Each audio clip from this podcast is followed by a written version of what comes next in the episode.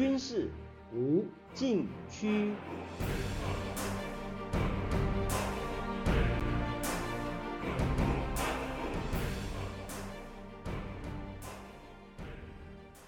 听众朋友们，大家好！您现在收听的是自由亚洲电台的军事无禁区栏目，我是栏目的主持人齐乐意。今天谈中国的国防支出及其动向。中国十四届全国人大一次会议目前在北京召开。据三月五日财政部提请本届人大审查二零二三年中央和地方预算草案报告显示，今年中国国防支出编列一点五五万亿元人民币，约两千两百五十亿美元，比上年增长百分之七点二。这是在中国经济有望总体回升，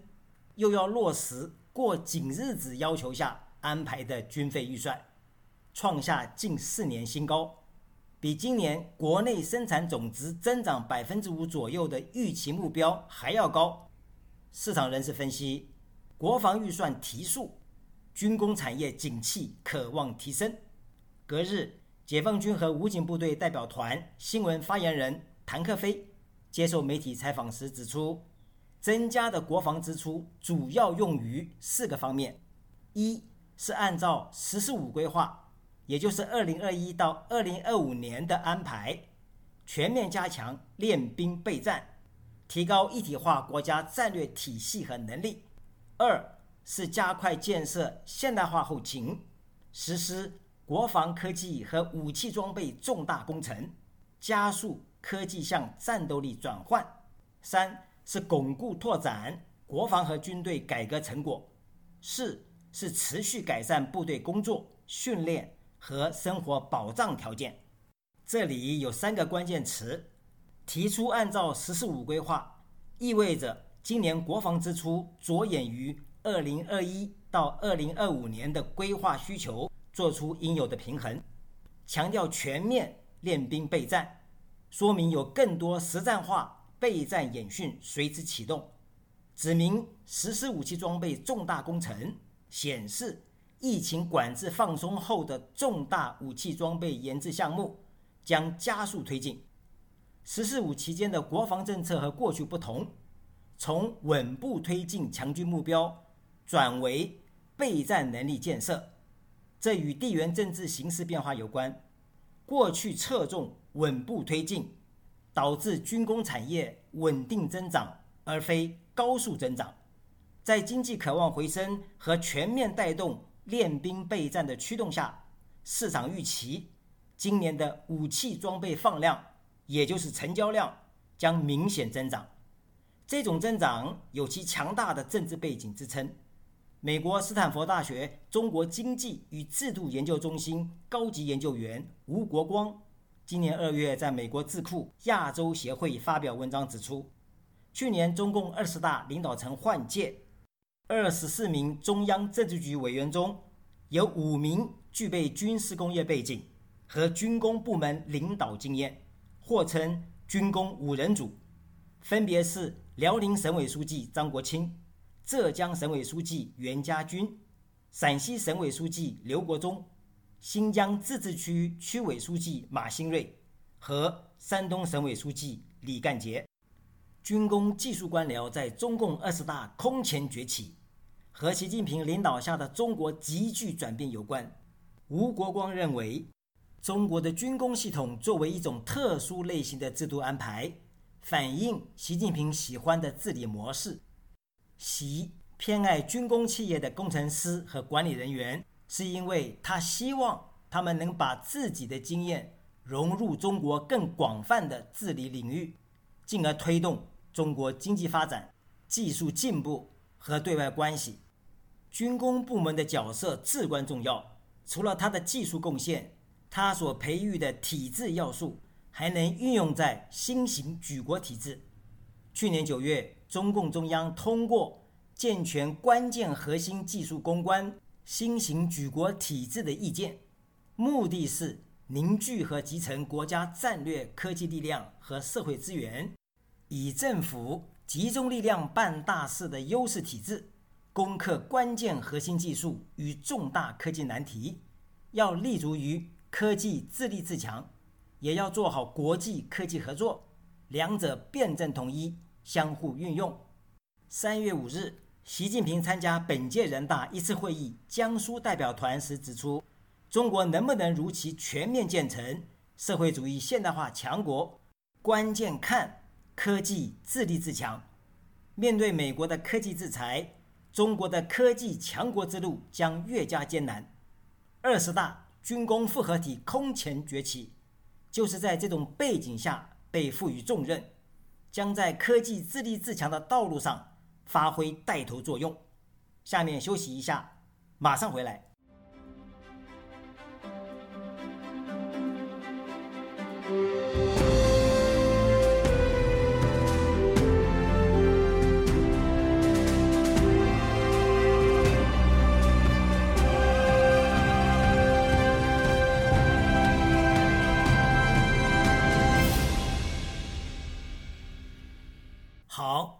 继续来谈，军费是军工产业的根本来源，也是国防科技工业景气扩张的基础。今年军费预算提速，会投向哪些武器装备呢？市场分析人士指出，“十四五”期间，武器装备列装将由过去的研制定型及小批量生产，进入备战能力放量生产阶段。“十三五”期间。也就是二零一六到二零二零年之前，一直是重点型号装备的研制、定型或小批量列装阶段，比如推出歼十六、歼二十、直二十、运二十等一系列重点型号武器装备。二零一八年后，实战化训练大幅增长，军队逐步形成战斗力。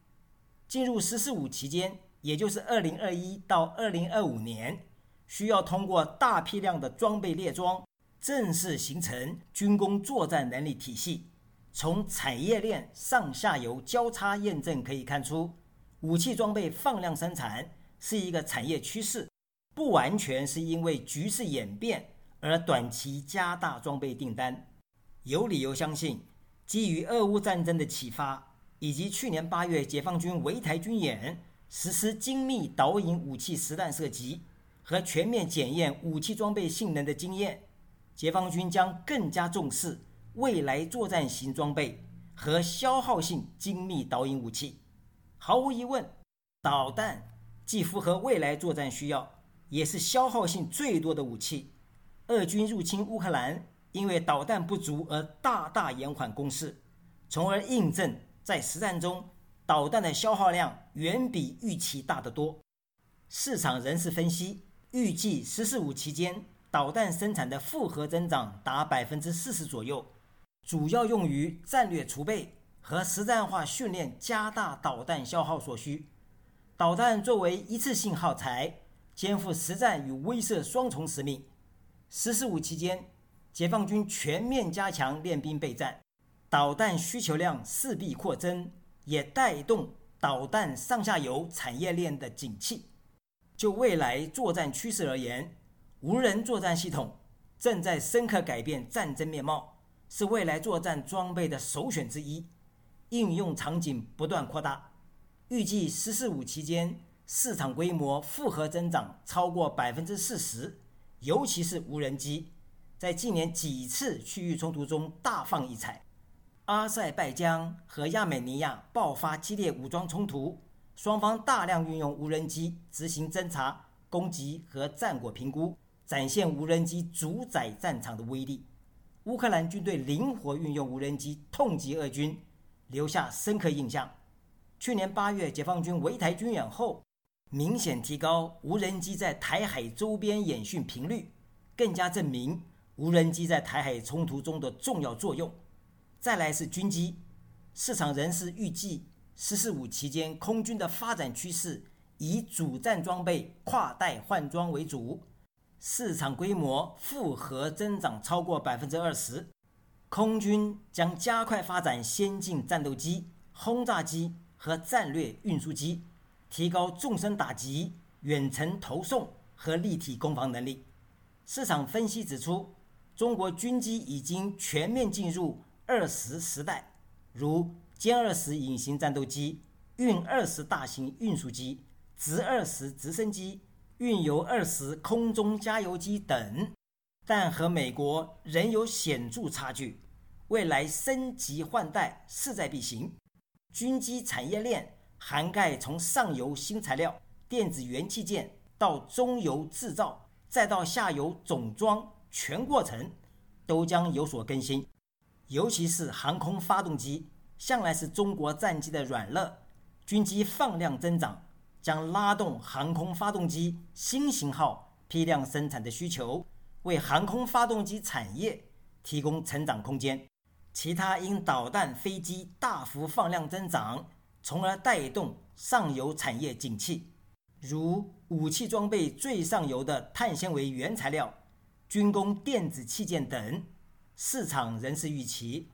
今年军费预算提速，以装备升级和国产替代为两大主线。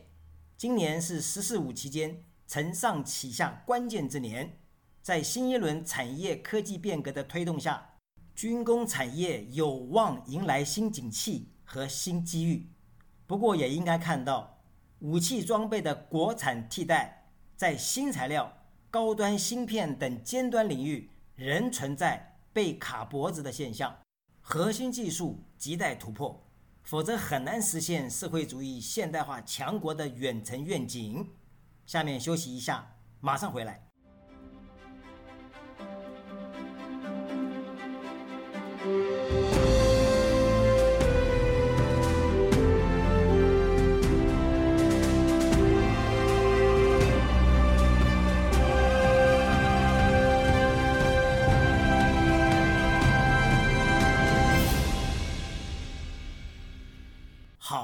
继续来谈。据香港《南华早报》报道，解放军指挥高层每天研究和分析俄乌战争的战场情资。目前不清楚解放军从中学到什么或做出什么结论，但是有一点可以确定：夺取并保持战场综合控制权是决胜要件，其中以制空权最为关键。俄军始终未能全面掌握制空权。严重影响地面部队的攻势。从解放军的著作中能够看到这样的结论：制空权是保证军队在未来陆战场和海战场上行动自由最直接的治权，既是防御所需，也是进攻必备。在战场综合控制权中具有核心的主导作用。从一定意义上说，争夺制信息权、制天权和制网权。就是为夺取和保持交战区域的制空权创造有利条件。解放军认为，战争筹划中夺取并保持制信息权、制天权和制网权，往往以制空权的需要为依据，而制空权的大小决定了制海权与制陆权，进而，在相当程度上对战争进程和结局产生决定性影响。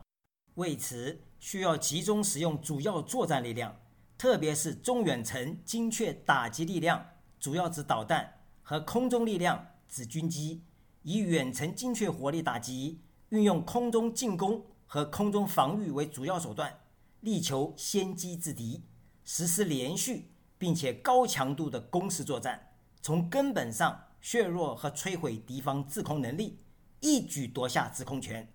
俄军显然。未能把握上述作战要件，导致在俄乌战场上被动乏力，这不得不让人怀疑，俄军可能不具备上述要件，以致捉襟见肘。可以说，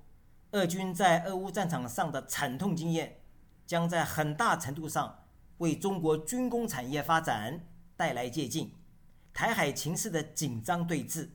也将加快解放军发展针对性武器装备的速度。听众朋友们，您现在收听的是自由亚洲电台的军事无禁区栏目，我是栏目主持人齐乐意，谢谢大家收听，下次再会。